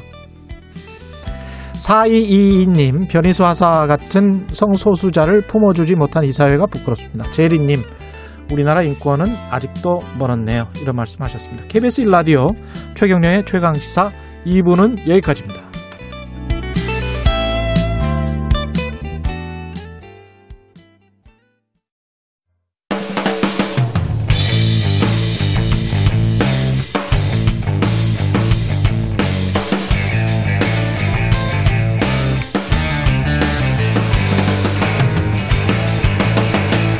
최경영의 최강 시사. GPS가 연결되었습니다. 최경영의 최강 시사. 여의도 신호등. 네, 한 주간 화제가 됐던 정가 인물을 집중 탐구해보는 시간이죠. 주마 주간 인물 토크쇼 여의도 신호등 현근택 변호사, 김태현 변호사 함께합니다. 안녕하십니까? 네, 안녕하세요. 네, 예. 안녕하세요. 정가 인물을 집중 탐구해 보는 건데 검찰총장 오늘은 뭐뭐 정가 인물이 됐죠. 뭐. 그렇죠. 뭐 예. 그동안도 그랬고요. 예. 어, 특이한 거는 이제 한 사람 가지고 이제 빨간불, 파란불이 예. 다르다는 거죠. 뭐 명확하게 현근택 변호사는 네. 어, 빨간불, 김태현 변호사는 파란불 이렇게 확 명확하게 나뉘었습니다. 네, 예. 왜 빨간불이고 파란불인지 하나하나씩 짚어보도록 하겠습니다. 일단 전격적으로 사의 표명을 했는데 전격이라는 말이 무색할 정도로 예상됐던 일이죠. 그뭐 언론 인터뷰 할 때 이미 제가 예. 보기에 국민일보 인터뷰 할 때 결심한 것 같아요. 왜냐하면 예. 말들이 굉장히 세게 나왔잖아요. 뭐 음. 헌법 파견이 뭐 세게 나왔고 음. 뭐 대구 가서 한번 또 출정식 한번 했고 뭐 출정식 한 거죠 사실은. 출정식. 대구 뭐 그렇죠. 그렇죠. 예. 어, 아니 보수 언론에서 다 그렇게 보더라고요. 예. 또 대구라는 또 상징이 있고 음. 또 거기 가서 또 이제 고향 온 것 같다 이런 단 말이에요. 예. 어, 원래는 충청도 그렇죠. 아니세요? 예. 그러니까 좀 뭐니까 두 가지 마음이 있을 거예요. 예. 그러니까 박근혜 전 대통령을 뭐 기소하고 음. 탄핵까지 주도했기 때문에 그거에 대한 것도 있을 것 같고 또 본인이 어쨌든 정치적인 스탠스가 지금 현 정부와 맞서고 있으니까 음. 야당 쪽에 그쪽에 갈 수밖에 없는 것 같고 음. 그래서 뭐 어쨌든 인터뷰 결심했을 때 이미 뭐 사태는 예상된 시나리오였다라고 보입니다. 김태 변호사는 왜 보셨습니까? 빨간 불이라는 거예요? 아니 뭐 이유를 설명해 주세요. 아 이유 차차 이제 말씀을 하시겠죠. 이제 이게 아, 이유가 지금 생각이 안 나니까 아, 지금 그래요? 막 어. 예. 아니 왜냐하면 어. 검찰총장으로 있을 때는 어. 굉장히 뭐 수사라든지 네. 검찰총장의 힘이라는 게 수사거든요. 수사로 결국은 주돼 왔어요. 처음에 수- 부딪혔던 건 수사고 그 다음에 이제 인사권인데 지금은 이제 정치로 넘어가는 단계잖아요. 예. 완전히 다른 세계예요. 예. 그 수사와는. 그러니까 수사는 자기가 주도할 수 있는 비슷할 세계인데 수도 있습니다. 이거는 수사는 인베스티게이션이고 그렇죠. 수사 레토릭으로 먹고 사는 게 자기가 아니, 정치기 때문에 어, 뭐 수사와. 수사예요. 어, 말 되는데. 오. 근데 네. 뭐냐면 자기가 권한을 가지고 하는 게 아니고 예. 그러니까 정치라는 거는 네. 절대 그, 그 예를 들어 대통령이 된 사람은 권한이 있지만 예. 깨 과정은 굉장히 힘들어요. 예. 일사불란하지 않고 검찰이라는 거는 거의 군대 수준이거든요. 음. 일사불란하게 움직여요. 예. 상명하고 뚜렷하고 예. 정치는 절대 그렇지 않거든요. 음. 상하라든지 좌우가 뚜렷이 않아요. 예. 어쨌든 약육강식의 시대거든요. 시- 예. 시- 세상이잖아요. 거기에서 과연 살아날 수 있느냐? 제가 보기엔 뭐 별 가능성이 없어 보인다. 정치로 잘못 들어왔다. 그래서 빨간불이다. 이런 그렇죠. 말씀이시네. 네. 예, 김태우 변호사는 왜 파란불입니까? 아니 근데 이제 예. 이런 거죠. 그러니까 사실 그 얘기는 저도 동일해요. 정치를 시작하는 사람이 앞길이 파란 불이지 빨간 불이지 그건 지금 단언할 수 있는 건 아니에요. 왜냐면은 그렇죠. 예. 보면은 노무현 전 대통령 같은 경우는 지지율이 2%인가 3% 시작해서 대통령이 된 거고. 그렇습니다. 그러니까 예. 1년 전에는 대선 이기 1년 전에 2, 3%였는데 그때. 대선 후보 경선 나갈 때 그때 여의도시 노선 다 빨간불이라고 그랬을 거예요. 뭐, 뭐 3%. 거기다 단일화까지 실패했었는데. 예, 그죠. 예. 전날까지 빨간불. 그런데 이겼잖아요. 예. 반대의 사람들도 있다는 거죠. 뭐 이회창 당시 총재 같은 경우에. 대세론 4년 하다가 마지막에 이제 결국 맞습니다. 큰 승부에서 진 건데 그렇기 예. 때문에 정치는 생물이고 내가 아무리 열심히 노력한다 하더라도 다른 사람의 인정을 받아야 되고 그렇기 때문에 음. 천시와 지식에 다 맞아야 되지 않겠습니까? 그렇습니다. 천지인이 맞아야 된다고요. 시와 때가. 예. 아, 그렇죠. 예. 그래서 이제 이게 사실 파란불이지 빨간불이 될지는 음. 그건 우리가 단정할 수 있는 건 아닌데 예. 다만 이런 거죠. 어쨌든 지금 야권이 질이 멸렬한 상황이라는 거예요. 아. 근데 야권에서 어쨌든 지지도가 가장 많이 높게 나오는 사람이 음.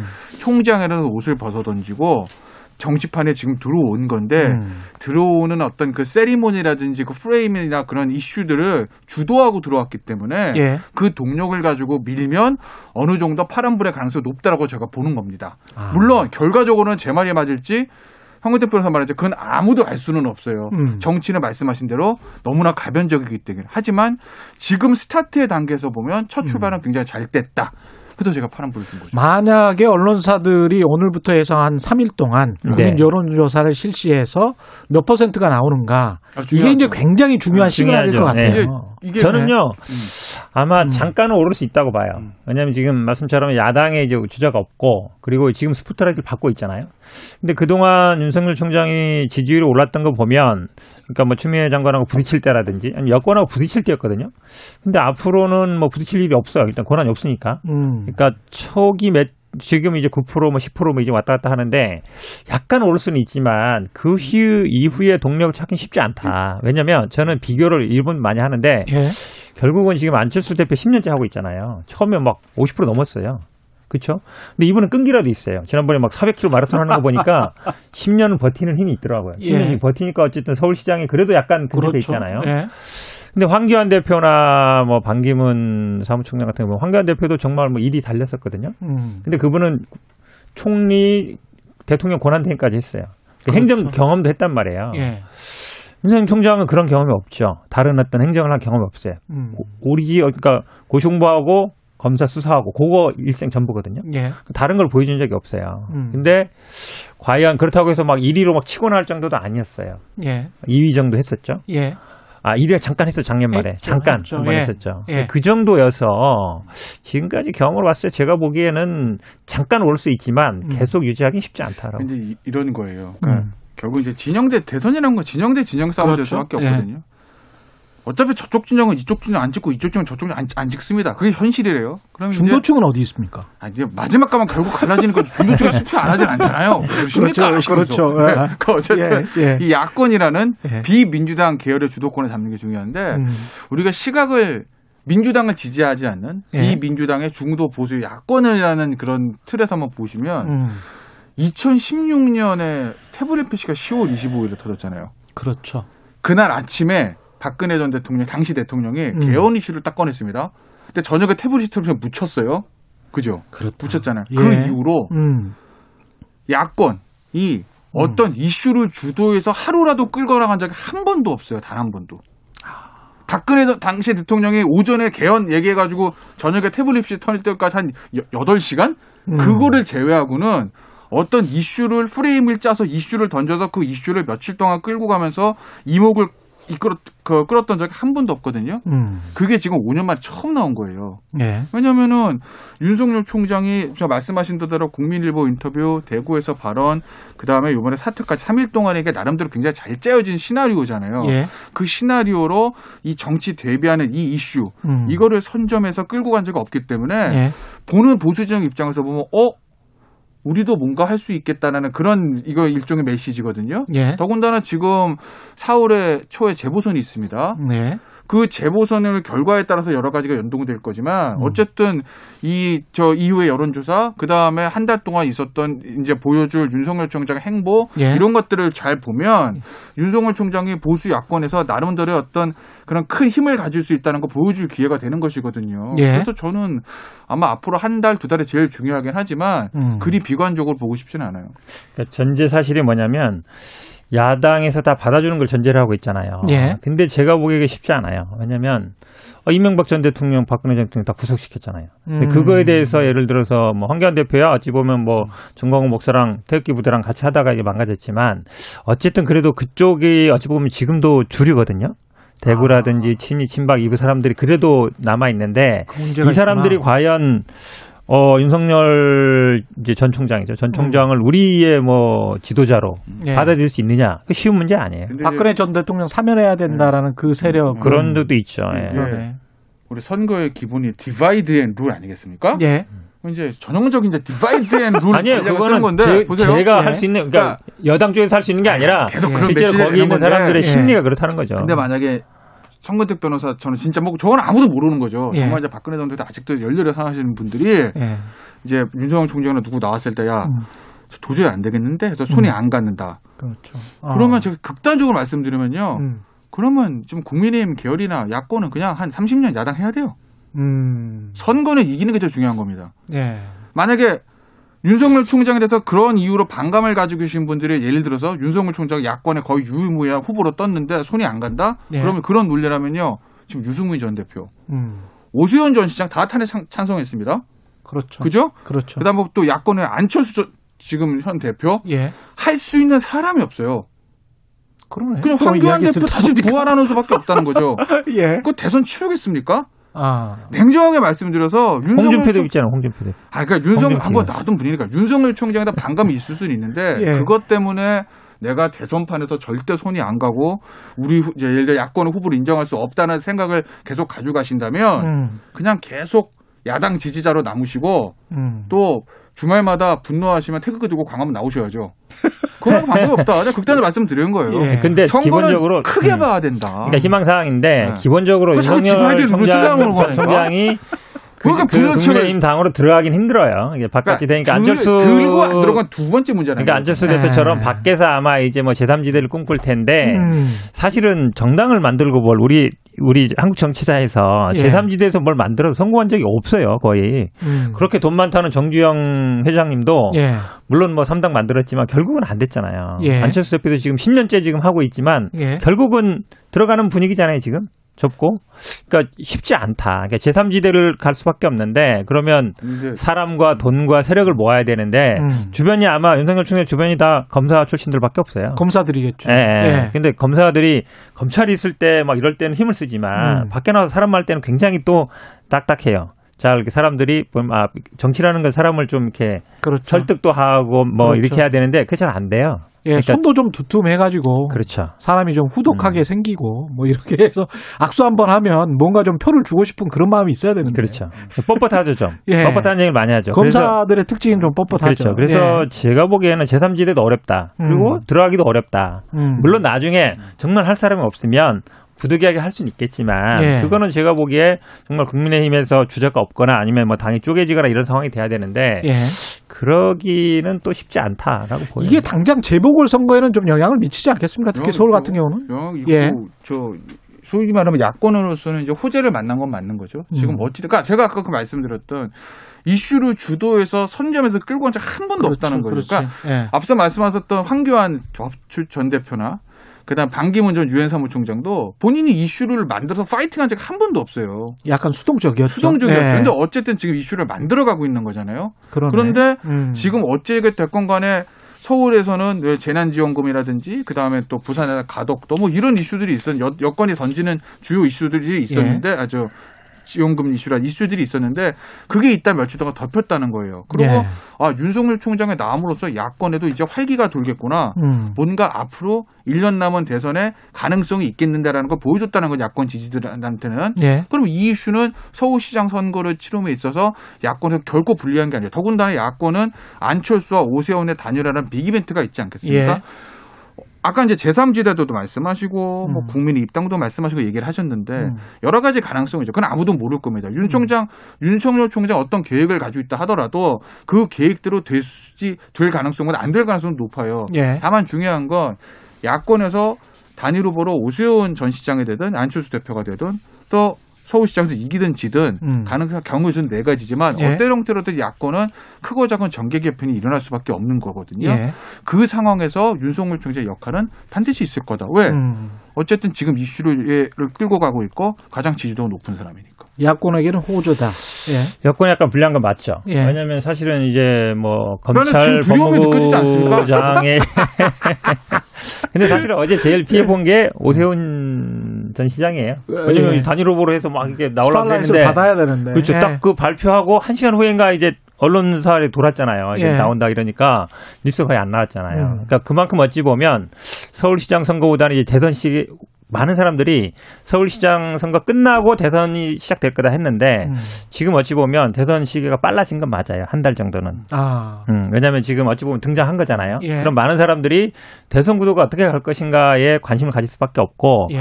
그거 이렇게 본다 그러면 뭐 서울시장 선거에서 저희 당이 왜냐면 안철수 후보 같은 경우는 대선 주자였었고 예. 그다음 아, 물론 대, 그될 가능성이 있지만 박영선 장관은 그래도 좀 여성이라는 장점이 있어요 이번 음. 선거에서 그래서 조금 악재긴 하지만 그래도 불리하진 않다 구도에서 그러니까 나경원하고 만약에 박영선이 붙었을 때는 여성도 여성이니까 예. 이게 해석될 점이 있는데 만약에 저쪽이 어쨌든 남성이잖아요 예. 여기는 여성이고 음. 이번 선거의 어떤 그 구도 자체가 조금 그런 면이 있어요. 그래서 좀 저희는 불리하지 않다고 보는데 대선 국면에서 그럼 만약에 지금 윤석열 총장을 끌어안을 수 있느냐, 아니면 윤석열 총장 정치할 수 있느냐. 근데 저는 지금 뭐 얘기하는 걸 보면 약간 무슨 뭐 헌법 질서 얘기하고 뭐 저는 약간 거슬리는 말이 예. 국민을 보호한다. 이 얘기를 보호한다는 얘기를 썼더라고요.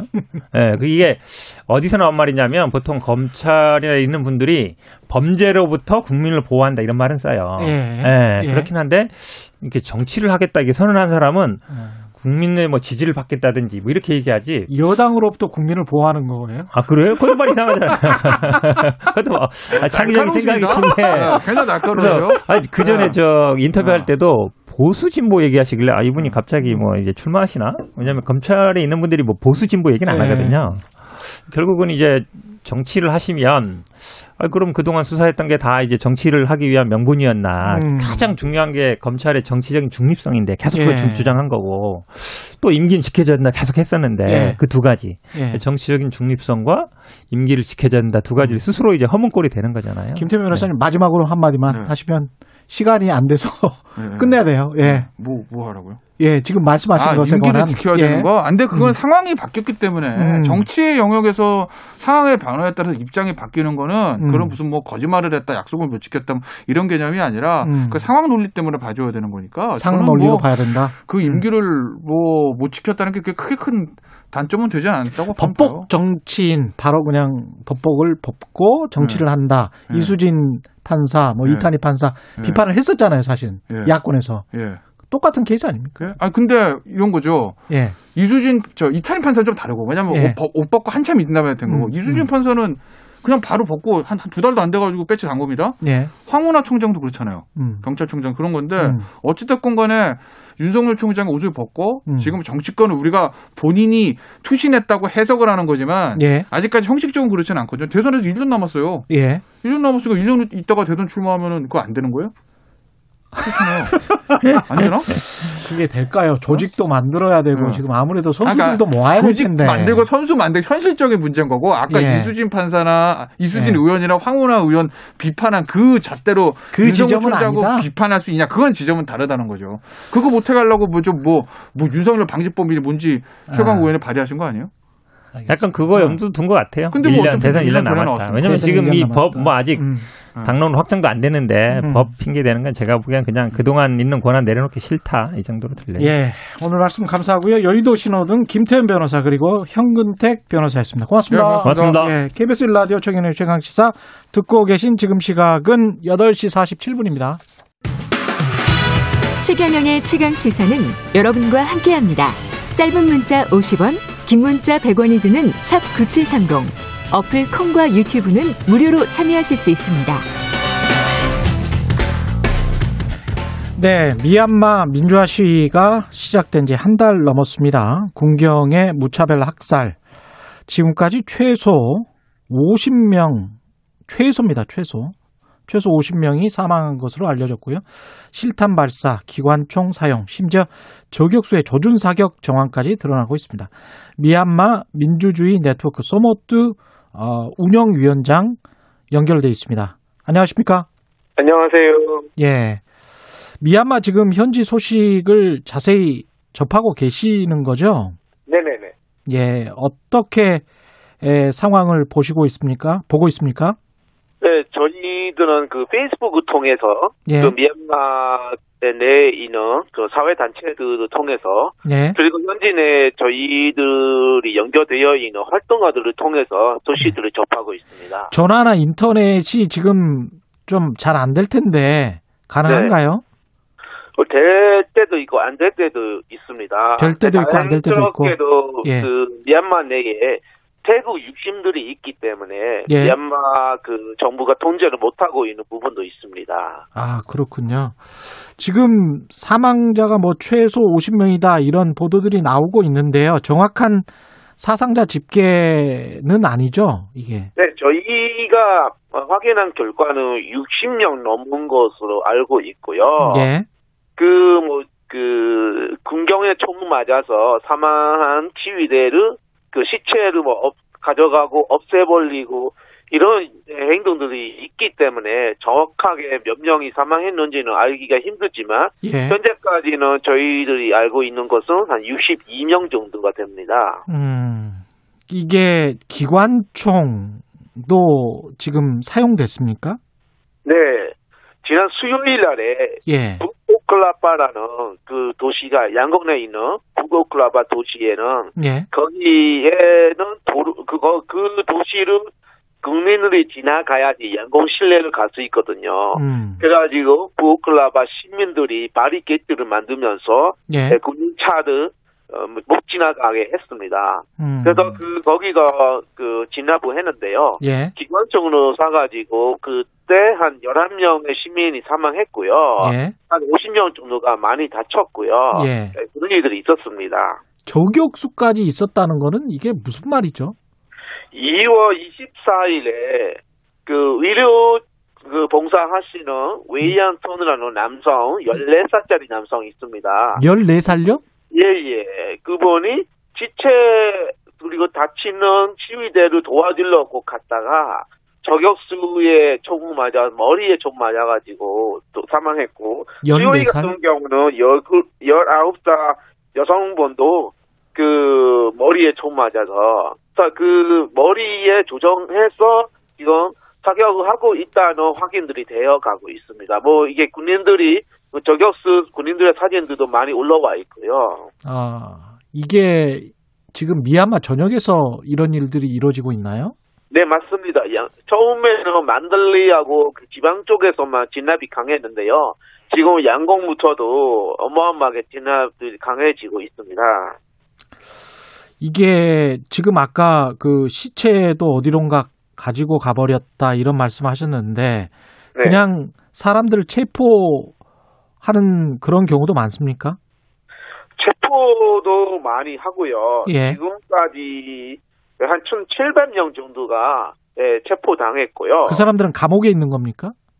어, 대부분은 그 부대에 데리고 가고, 부대. 네, 그 다음에 인센이라는 그 미얀마 그 큰 감옥에 지금 들어가 있습니다. 아, 그렇군요. 아웅산 수지 국가고문 등 민주인사들은 여전히 구금 중이죠. 네네. 어, 그러면 이 사람들에 대해서 무슨 재판이 열리는 겁니까? 네, 지금 3월 1일 날에 화상으로 재판은 받았고요. 예. 지금 혐의는 계속 이렇게 늘어나면서 지금 현재까지 혐의가 한 4개로 무슨 혐의죠? 그러니까 아, 하나는 그, 그 수출입 어, 그리고 통신법 예. 그 다음에 재난 그런 예방법 그 다음에 그 나라 명예 훼손 뭐 별거 다 예, 하면서 예. 아, 지금- 국가 명예 훼손 뭐 이런 예. 걸로. 예, 예.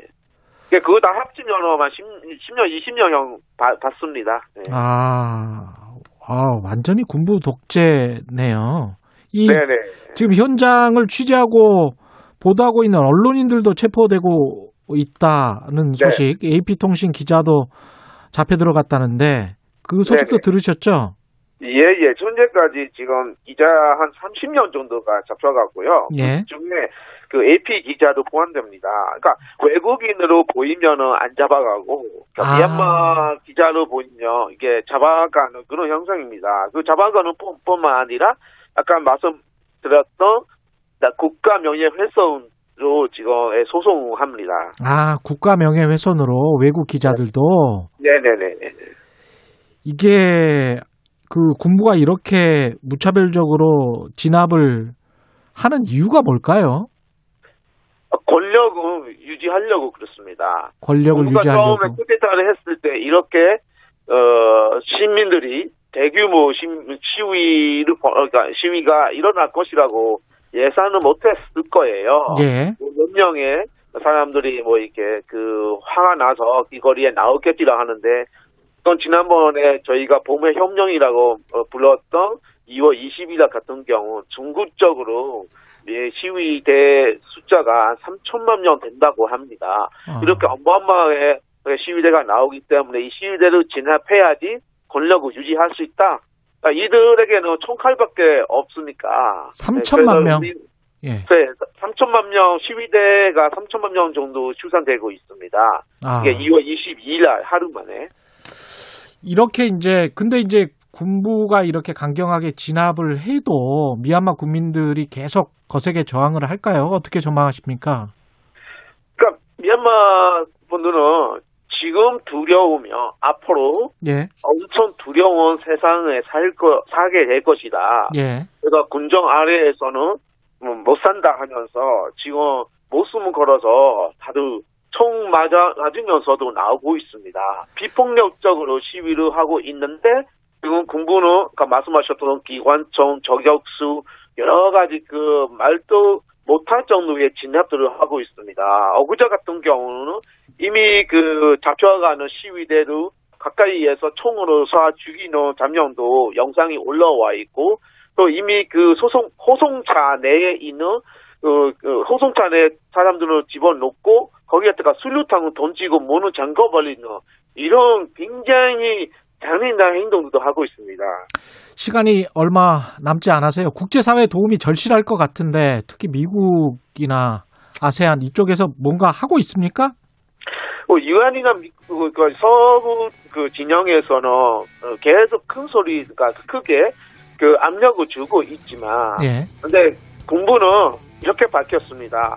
소수의 친구들과 함께 가도 괜찮습니다라고 유엔 쪽그 특사한테 답한 적 있습니다. 나 이들은 국제 사회의 목소리 정도는 음. 예, 신경 안 씁니다. 알겠습니다. 고맙습니다.